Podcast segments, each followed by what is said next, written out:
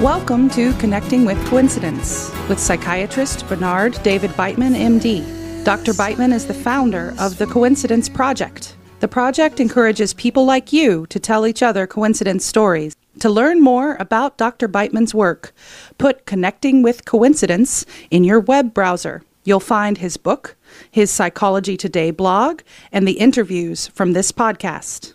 And now, your host, Bernard Beitman, MD.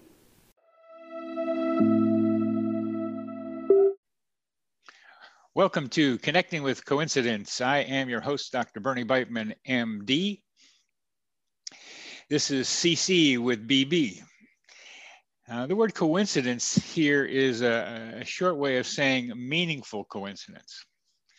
A meaningful coincidence is intended to include both synchronicity and serendipity the definition stimulates a little conflict because the academics who study serendipity tend to resist including synchronicity in their thinking, while students of synchronicity tend to think that serendipity is the lesser concept. Synchronicity often involves psychological and spiritual, while serendipity concentrates mostly on the practical. But there is an overlap, a significant one, and by looking at the overlap, we get to see, understand each one separately. Our guest today, uh, I met at a serendipity conference. Uh, as you will see, she represents, I think, a hybrid of both kinds of meaningful coincidences. Sabrina Sauer is an assistant professor of media studies at the University of Groningen in the Netherlands at the Research Center for Media and Journalism Studies. She obtained an MA in Media Studies, a PhD in Science and Technology Studies, and a professionally trained actor prior to writing her dissertation about user technology improvisation as a source for information and communication technology innovation and she earned that at the University of Twente, also in the Netherlands. I mean, she's an actor who also got a degree in technology. That's the kind of thing we're looking for people who are able to go from different places and find the overlap. She has published about media studies, about media productions, the agency of users, the agencies of, of users, and technological artifacts, exploratory research, improvisation, yeah, and serendipity. Her current research focuses on the use of digital data and creative media production practices, social innovation, there's a lot to be said about serendipity and social innovation. And then there's also serendipity and digital humanities. So, Sabrina, welcome to the Connecting with Coincidence show. Ah, thank you for having me. It's great. You're yeah. welcome. You're welcome. Why don't you uh, tell us about uh, being in an audience one time and there was this guy talking and then some, something happened. why, why, don't you tell us about that one? yeah, so I uh, I met my uh, my husband uh, at a at a conference, actually the first media studies conference I ever attended. Uh, having just uh, defended my dissertation in uh, science and technology studies, and um, I had no idea where to go at that conference. And I thought, you know what? I'll check out the work of one of my colleagues who is uh, studying performance and theater. Um, and uh, yeah, there was this guy chairing the session. And just as I was wondering about specifically how all the presenters were discussing actors, um, and not so much this colleague of mine, perhaps, but but they were talking about actors as kind of props on the screen you know like part of the the scenery. And i thought yeah but these are these are people like it's an embodied performance. And so this this chairperson said asks exactly that question saying well what about um, you know the the agency of the actor here in the decision making process of being creative? It's not only about the director making certain uh, decisions. And i thought wow that's that was that was my question, um, and it was not related really to the panel, uh, to the the, uh, the the subject directly. It was kind of a random topic, I would say, and I thought, wow, I really have to talk to that guy because that that is amazing that we had the same question. Um, and so yeah, I tapped him on the shoulder the you know how things go. I saw him at the final uh, party, the, the and uh, said, "Oh, I really like the most cheesy thing you can say, basically. Like, I really liked your question." and uh, yeah, we just kept talking, and um, yeah, now we both live. Uh, you know, he moved from Canada to the Netherlands to be with me. So uh, yeah, it was a nice conversation. I guess it was a nice conversation. So, yeah. so you you were you went up to him, but one of the things uh, that we were talking about earlier is how you um, have an intuitive sense for the subtext of what somebody might be thinking and feeling. Mm-hmm. And as you listen to that man answer or ask a question that was on your mind, yeah. what went on inside of you about him, except that I want to go talk to him some more? What did you figure out about him? I, uh, well, I thought this is somebody who has uh, I guess a like mind, but I got really excited. You know, was like, uh, well, I guess it, it was also connected to attraction, right? That that I thought, oh, this is what a great great idea, or what oh, I want to talk to this person. Um, so that I felt the well, I guess the spark there that I that I thought, oh, I, I want to, I need to talk to this person because we feel like we are in sync and uh, and, and you that fe- you felt like you were in sync. Yes. And and part of the you're an academic kind of. I mean, you're an academic, but you're also broader than a lot of people. You had an acting experience, and you rely on intu- intuition. So, as you understand the word serendipity, yeah, and, and which you've which you've written about, uh, and you are among serendipitologists to some degree. Um, how does serendipity, in your mind, relate to synchronicity? Well, to me, serendipity, so the way in which, how I approach the idea of serendipity um, is from like, I take a process perspective there. I don't think that there's this, you know, the way in which many people define serendipity as, as a, a moment in time that afterwards you, you retroactively think about, oh, that was a coincidence or that was a, that was a fruitful coincidence, as they say. And whereas I think that it is um, serendipity is part of a process that I would like to think of in terms of improvisation. So somebody might, uh, in which actually context is very important. So there are certain situations that one may help create or facilitate in which a person may experience serendipity more readily. So to me, that also means that serendipity is an embodied experience and is something that, um, you know, in my in my studies of say uh, search engines, you say, oh, I'm I'm going to take a gamble and click on the first thing that I see as a and see if that is gives me a serendipitous result. Think, well, yeah, you can you can design that interface in a particular way or a system in a particular way to to trigger a person's curiosity but then you still have to bear in mind where that person is situated right? You, you, that, or what drives somebody. So which is why i'm not so much interested in for instance developing a a serendipitous search engine but it's far more about creating a setting in which somebody might uh, experience a coincidence. So i yeah. think and it's so for me it's more about how does a person when they encounter a new technology or well, in the case of ICTs, um, how do they start playing around with that technology um, to figure out what they can do with it? So how do people play with affordances, basically? It, and how do they improvise with that? And then maybe they will experience serendipity, thinking, "Oh, wait, yeah, I was looking for um, um, a bicycle shop, you know, very Dutch, um, and no, there it is." But you know that, um, and that that to me also in, in looking at information retrieval and, and, and say recommender systems, you know, this, this. Uh, there, there, there's a lot of words you're using here that okay. many of our audiences don't know. Uh, mm. And one of them is affordances. Uh, okay. And another is embodiment. Mm-hmm. And uh, the recommender system we can kind of talk about too, but yeah. the, the, define embodiment and affordances, please. So affordance is, uh, I think, it, a term. Um, I don't have my uh, all my references are right in front of me here, but from say from from the 70s, I thought it was Gibson who It doesn't uh, matter. define it. This is, this but it, but it's but it's very not- much about this is not an academic yeah. thing.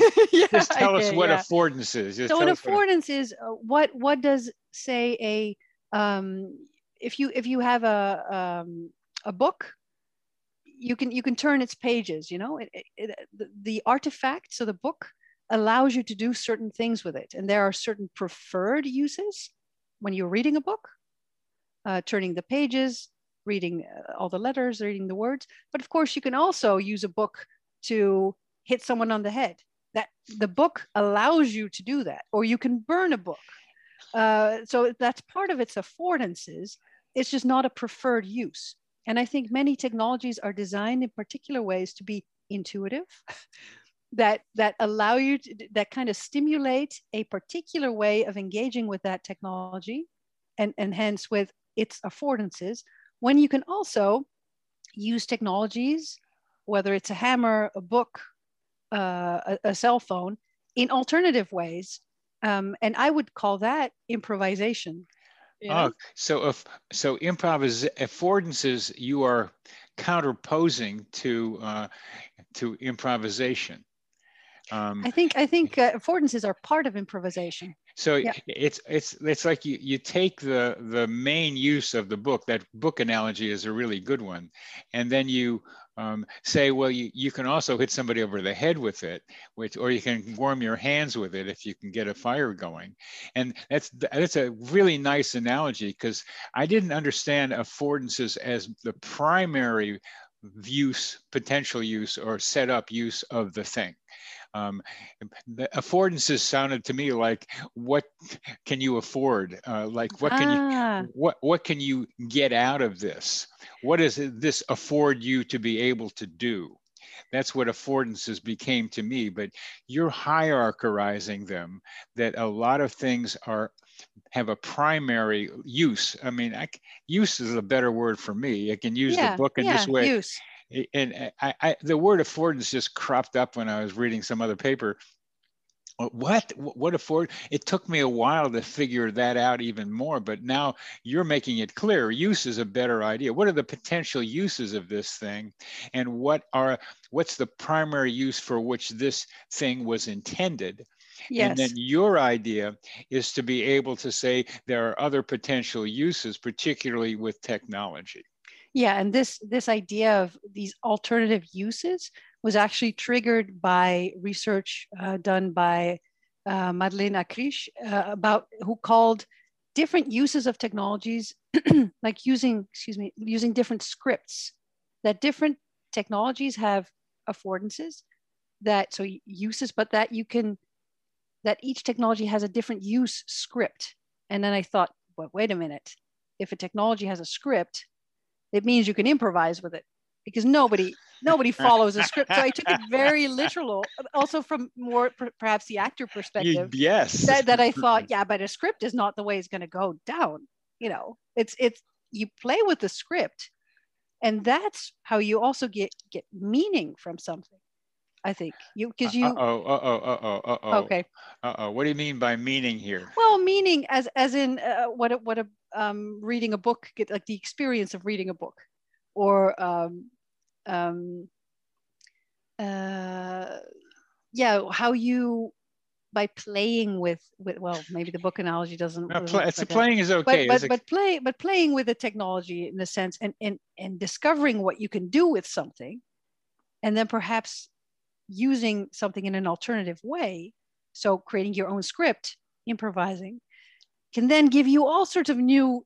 insights and make you curious about other things. So for me that and that can lead to serendipitous insights but for me it's more about that experience. And when i when i talk about embodiment it's i think often um, there's a great especially in in particular kinds of media studies and and um, this focus on the text you know the media text.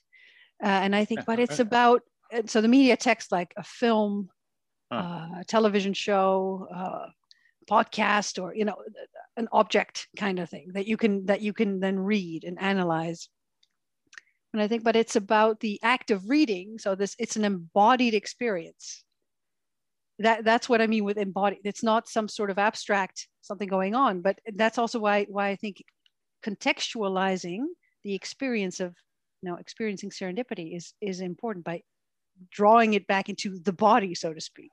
Yeah, uh, mm-hmm. and, and, the body brings it to the to experience, and yes. brings it brings it to forgive the the the word emotion. I mean, serendipity is like the only emotion you get with serendipity is surprise, and then gratitude that after maybe it works, so you get something yeah. out of it. So it's like uh, that kind of gratefulness to it. But the, what you're doing is um, is a bit radical within the serendipity business, with them trying to be able to make it much more mind it's much more mind. It's that the Cartesian split that is so popular in Western science is the mind exists separately from the body, yeah. and it's there's there's no connection. And there you are, uh, knowing that the body is connected. I knew a guy in high school. Um, his name was uh, is Dennis Bricker. I still remember him in eighth grade. He he had this this drawing of a beaker of chemistry beaker with a, a little pole coming out of it. And in the beaker was nutrients. And out of the top of the pole was a brain. And the brain existed in this beaker, and that's all it needed. And that was like a def- definition of Western science. Yeah. And particularly the way you are uh, are talking about it. And so you're a bit of a radical, Sabrina. Oh, that's that's always good it's, it's, my kind of radical. Um, it's no, but it's but it. I think it's it's the same with, um, yeah, with acting and also with this idea of a, a subtext. So, you know, the an intention that may not be entirely explicit. That you you perhaps you cannot even voice it, but you it's in it's in acting, like in in the way in which you you behave. And I, I don't want to call myself a hardcore behavioralist or anything, but but but I, I think, you're you're you're emphasizing the importance of behavior yeah. in creating serendipity, and it just doesn't happen in the moment.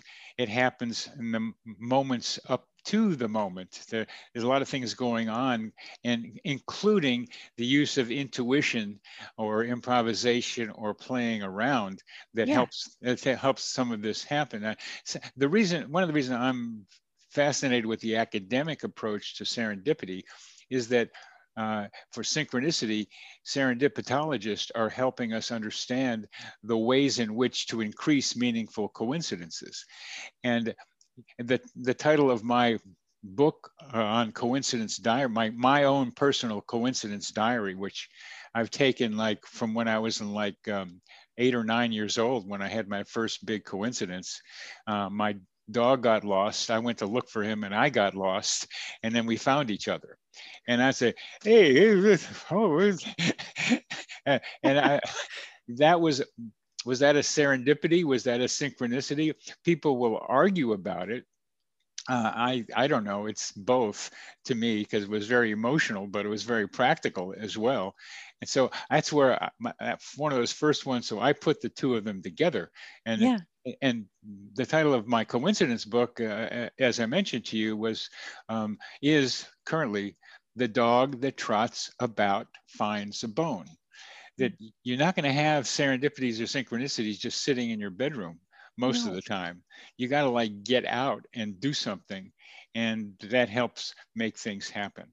And yeah. you and you you do that. You are you are an actor first you are a movement person first. You do you dance? Yeah, well, this in the last year hardly, but yeah. but uh, yeah, yes, yeah, movement. But but even even in um, say this um, uh, the serendipity symposium where, where we where we met, it's also about in this time of being online about talking to many different people you know like and then making that connection. And it's even possible online. I hadn't really i mean i do study online media also but it's not something i had really considered. The the making connections um, very meaningful connections. Well, what, well, what happened with you and me? Because we made uh, a connection. Yeah. Yes. And, and we might have talked for about a minute or two. Yeah, like three minutes, I think.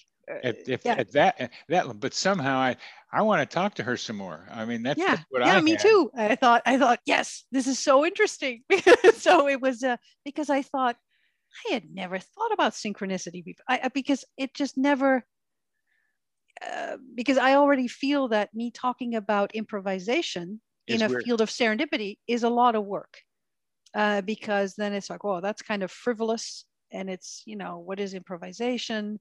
It's theater. You're not in theater studies. Where are you?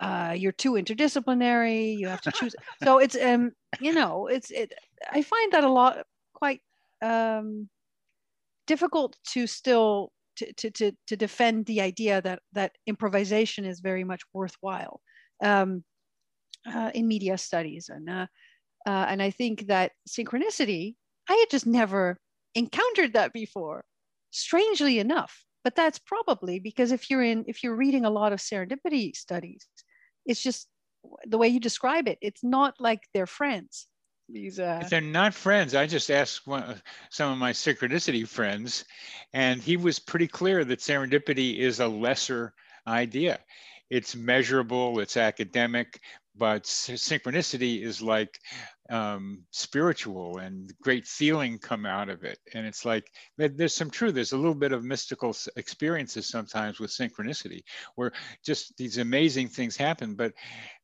why do we have to like separate them out? We're talking about the same problem. Your your improvisation uh, being criticized by that, embodiment being criticized by that. Serendipity is comes a lot from science and from discovery, particularly in medicine. I mean, it's been pharmacology. It's a lot of stuff coming. So it's all like um, researchy, but yeah, Horace Walpole uh, came came up with. A, he was doing a painting thing. I mean, he was. They were artists, uh, but even then, um, the early serendipity guys were uh, bibliophiles and like finding different books. So there was an information history yeah. in in serendipity while in synchronicity there's a more of a psychological and mystical background that came from jung and, and the way jung was talking about it so these are these again are reflecting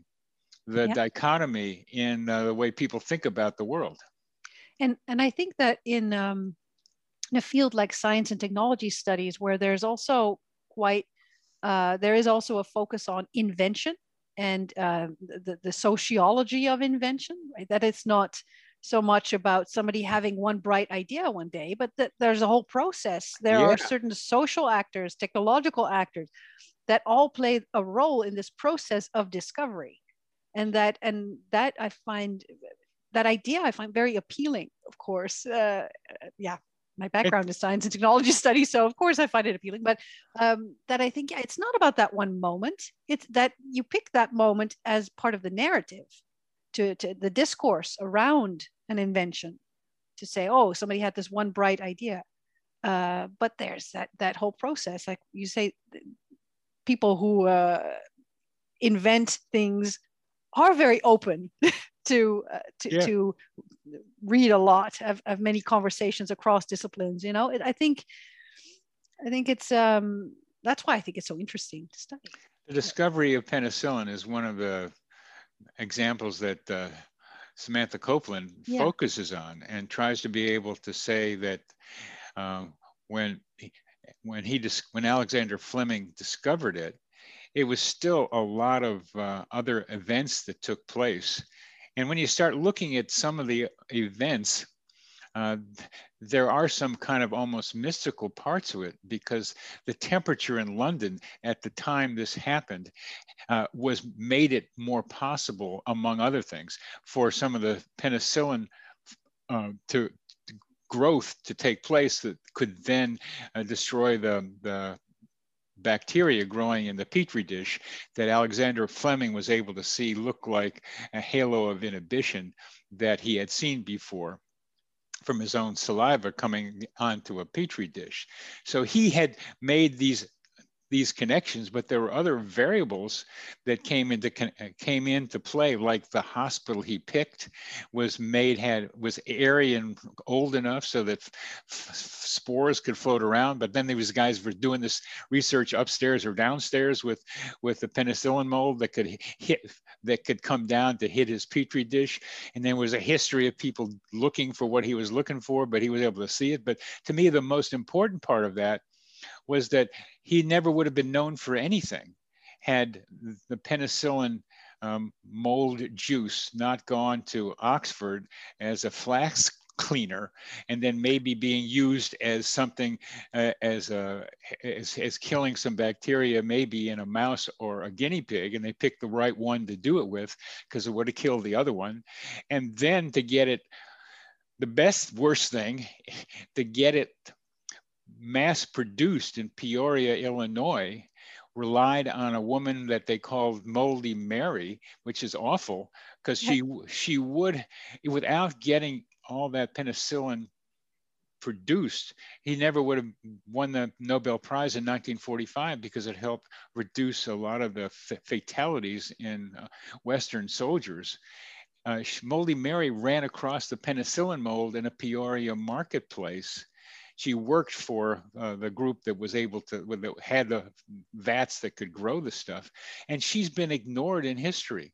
She was a vital part of the whole thing but Fleming and uh, two other guys got the Nobel Prize. So I'm saying this whole thing only be for our audience to know something about context and what mm. Samantha Copeland at the Serendipity Society is trying to bring out and what you currently are trying to say. So let's say you're among friends here. Yep. Uh, yes. Let's say, talk to us about how you facilitate serendipity. And I hope you'll tell me what you think synchronicity means somewhere along the line. Uh, how, how serendipity, how you, the things that you do, which include affordances, which we've defined, help increase what uh, synchronicity experiences people have. Mm-hmm. Well, to, to, um, well, thank you for that question. Yeah.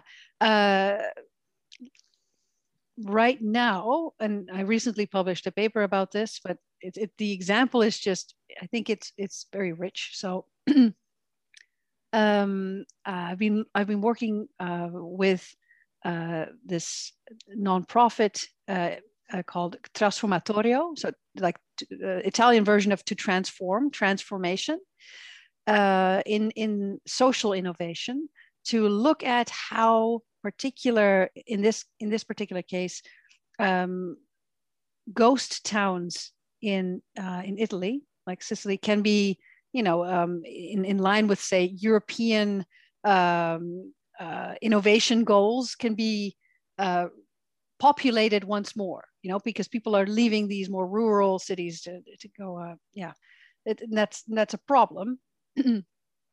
And in this this project that uh, that we collaborated on or that I was just lucky enough to observe.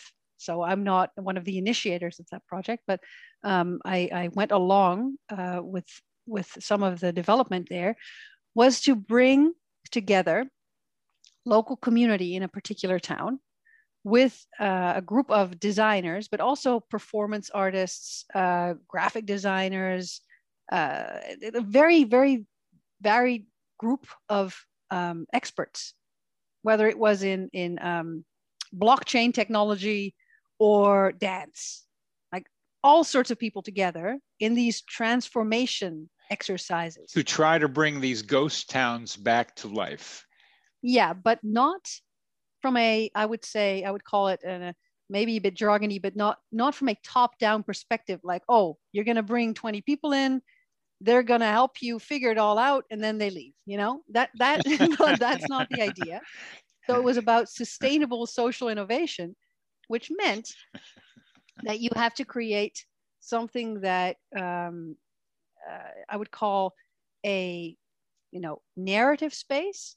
So a place where local community and these this this bunch of experts or you know come together to talk about what is going on in the community. And just take a, hmm. and, a, and beside that, there's this what I would call a design space.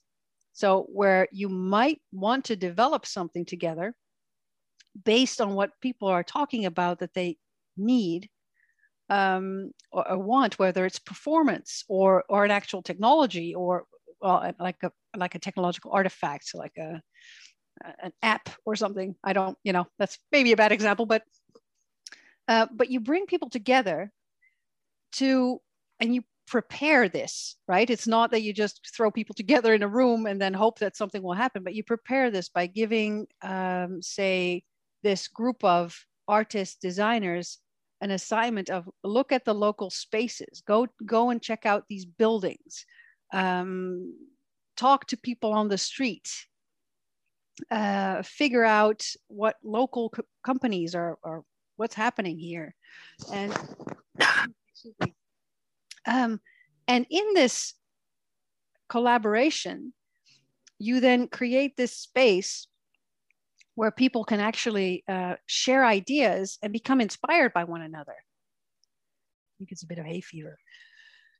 Oh, I, I, I think I think this is so exciting for you to be able to to describe it as uh, some of what you're talking about, because uh, to be able to bring a lot of people together and have them be, let me say, citizen scientists, to just use regular words, um, people like where they're out investigating what's going on in their in this community, trying to see what they can see, talk to people, because the people on the streets are then from the streets.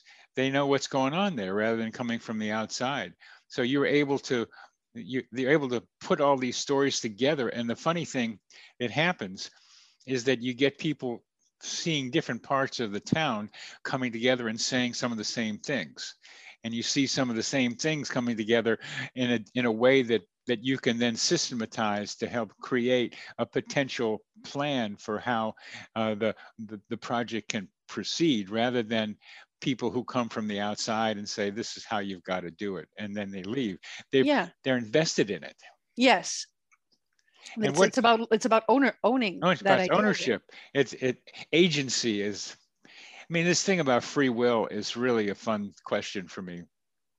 Um, and do we have free will or not is not the right question. It's how much we have and how much we're willing to be able to assume uh, and act on. And this and what you're trying to do is show people agency that maybe some of them don't know that they have. Yes, is a wonderful thing to be able to help people do. So this yeah this is there's a old Detroit song called "Dancing in the Streets."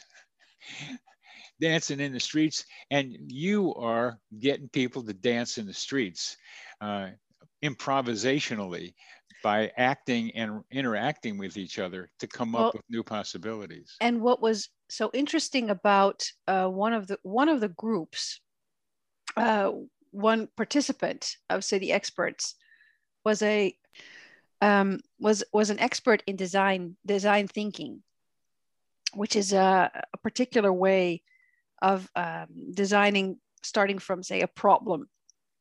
Um, that is, uh, yeah, it, it's a particular approach.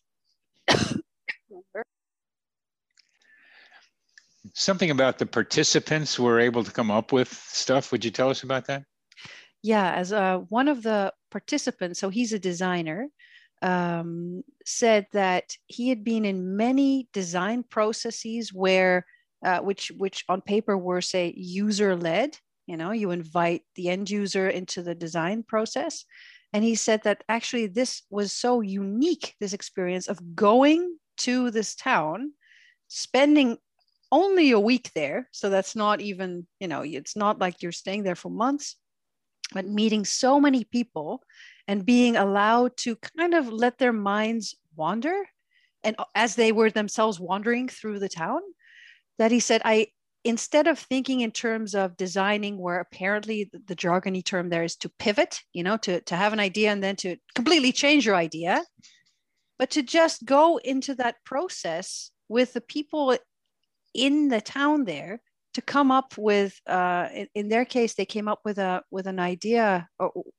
to uh, create a kind of a, um, um, a system that would alert people to, um, say, landslides, because that that town had been traumatized by a, a landslide 10 years prior where quite a few people died because in only a few minutes lots of rain fell and just part of the town was wiped was just swept away so this town was still traumatized by that and to actually get people to talk about that and and he said the experience of really engaging with people about what what was not just on their mind, but what you could feel in the entire town.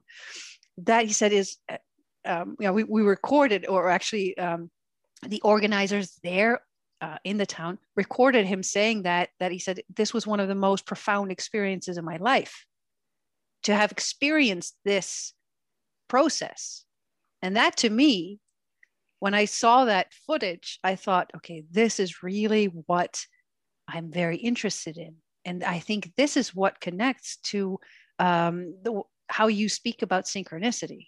Because I so? feel, how, how so? I feel that he experienced, and I, I should interview him about this. I think experienced uh, synchronicity with a particular community, with people in that community, and and that you know to be on the same level of thinking and it to me it, it relates then. And here i'm going a little bit out of my comfort zone i think but to empathy also. Yeah yeah. It's very much about empathy in being able to connect to somebody on a different level and not think about okay we're going to design a system and then you know people will be alerted in case there's lots of rainfall. It's about feeling along with what is actually on people's minds um, and talking about trauma, you know, things that people, you know, trauma, you don't have the words to talk about it when you are traumatized, think.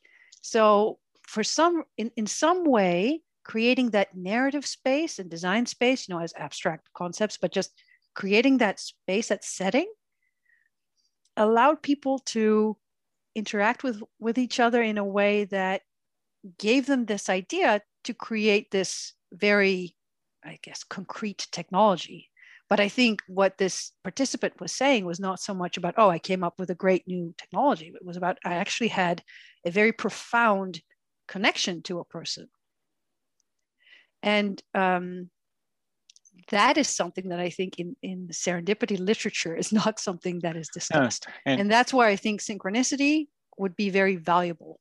Um, synchronicity, synchronicity is about emotional connections. Uh, one of my most popular posts in Psychology Today is about um, romance. Um, because there's so many coincidences around romance and people misread them sometimes to think oh this is meant to be and it's only a hint that it might be something and meant to be maybe for a minute or an hour or a couple of days or a week doesn't necessarily mean a lifetime but a lot of people think this is the person i'm going to marry. But still the, that that's interpersonal that's emotional and serendipity tends to be so cognitive that so what, what I've done with the coincidence project and the coincidence ambassadors is gather together people who I have already interviewed, kind of like I'm interviewing you of the 138 interviews I've had. We got uh, about 25 people, of which uh, serendipitologist Sarah, Sanda uh, Erdelez is part of and has been part of, and trying to see what happens because we just get them together and yeah. try to see what happens. And and a lot of the people don't show up again because they're busy academics or doing other things. But we've got about a core of six or eight people who come regularly, and so we want to see what properties emerge from this emergence is a big idea but uh, uh, it's a it's an important one now too when you when you put all these people together what's going to happen you don't yeah. know. And you want to create the environment for it to happen without trying to direct it. So one of them says, hey, let's let's meet more often than once a month and in a more formal way. And somebody else says, let's call it the coincidence cafe. And then another one says, at the coincidence cafe, you can drink synchronicity or or serendipity and they were, were, playing with it so now uh, like we're having our second or third meeting on on saturday and there seem to be a lot of people because they invited other people. Each person I, we don't know what's going to happen from that but it's like watching it happen uh, by giving a context for it. It sounds yeah. something, something like what you're what you're talking about. Yeah and then um, it's interesting the way you're talking about as well that there's no preset narrative there right? It's emergent. So it's it's just see what happens. And i think that's where um that's where you well if you collect a lot of curious people together i think you're going to get a very good conversation yeah uh, it's it's so, it's to use your term we've created a narrative space. Yeah yeah. And, a narrative space again academic words are problematic. It's yeah. a place to tell stories yeah place to talk about yourself or talk about ideas you've got that's yeah. and then it's so so the there are are people who are part of this saying hey we should keep a record of how we're doing this so it can be understood but you are describing i think how we are doing this mm-hmm. uh, by creating spaces for dance. And I like dance. I dance myself uh, when I can. And uh, I like the improvisation that comes to the music and the time and the people who are around all influence how you're feeling. But let's, we're, we're coming toward the end of this. And here's another uh, let me say, uh, radical idea that for, for the serendipitologist, but probably not for you. Uh, you've talked uh, earlier about being able to feel the audience feel what the audience wants. You've talked before we got on the show talking about one of your um, maybe students who come up to you and you pick up things, let me say, intuitively from that student.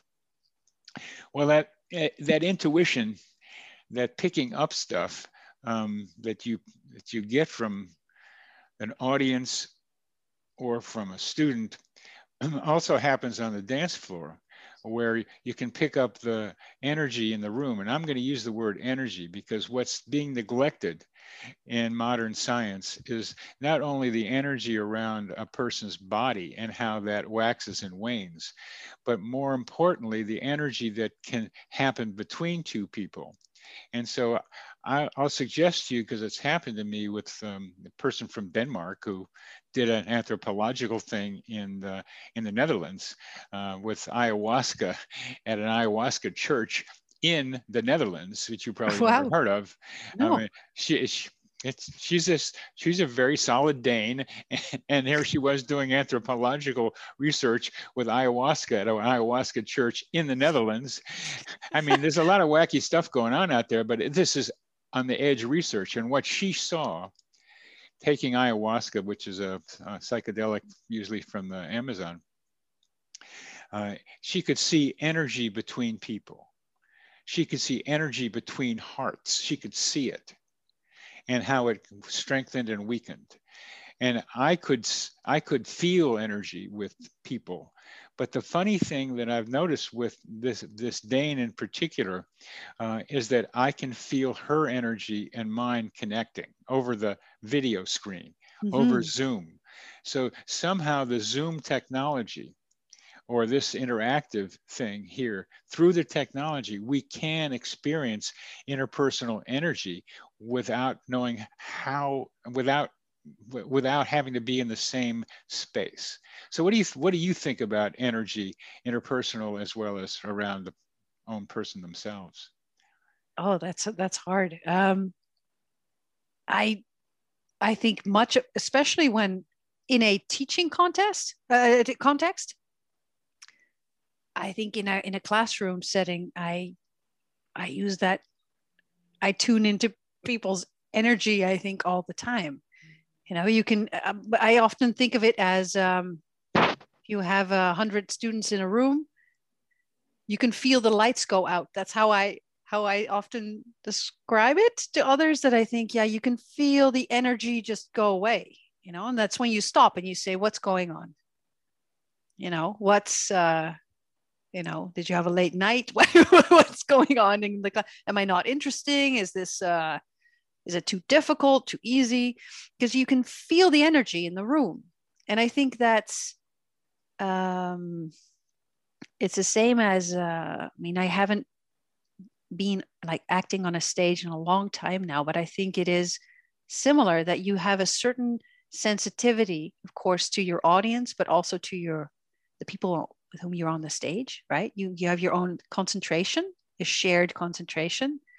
Uh, and I think that in acting school, we had many exercises that were um, about creating synchronicity, about like walk in a circle blindfolded and then try to start running at the same time without seeing one another. you know, it's it's about feel the other's presence.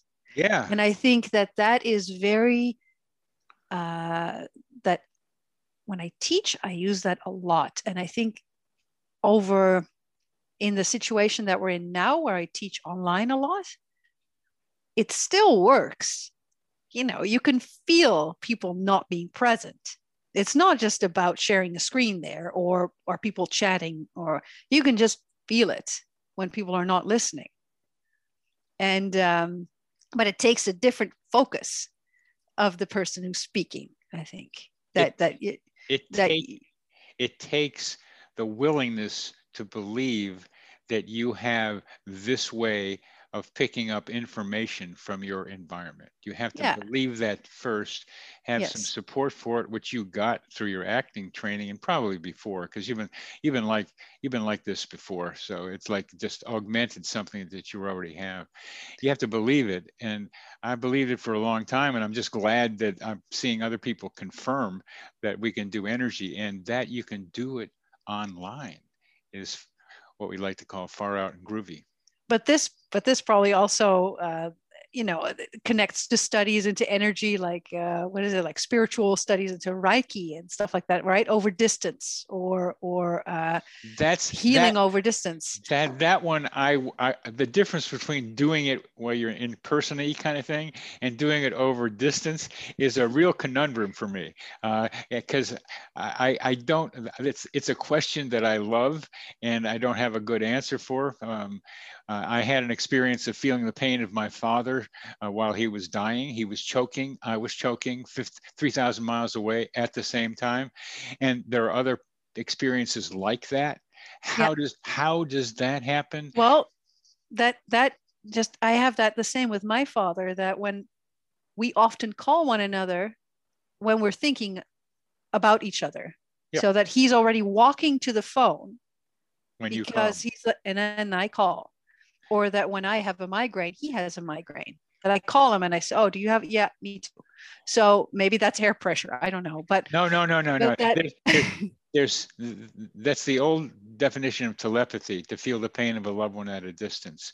So mm-hmm. you're having that experience that's within the synchronicity, not so much within the serendipity thing. So I'm glad to welcome you into the synchronicity direction. Yeah, yeah, it's great. I'm really excited to to well to have met you, but then also I think this opens up a whole new area for me to explore from this improvisation perspective, which is very much about acting, you know, about doing something. Yeah. And I think, wait, the synchronicity then perhaps for me then goes to that energy level it, it, and, right? we'll, and I'd like to see where else it goes, but we we have to we have to wrap up this wonderful yeah. conversation, and uh, I'm I'm I'm glad to stimulate your synchronicity node in your brain, uh, in your mind, um, and see where it goes. Um, so it's been delightful talking with you, Sabrina. Thank you very much for talking with me. Thank you for yeah. Thank you also for this conversation. Really great. Yeah. This psychosphere is our mental atmosphere, like a hologram of cosmic consciousness.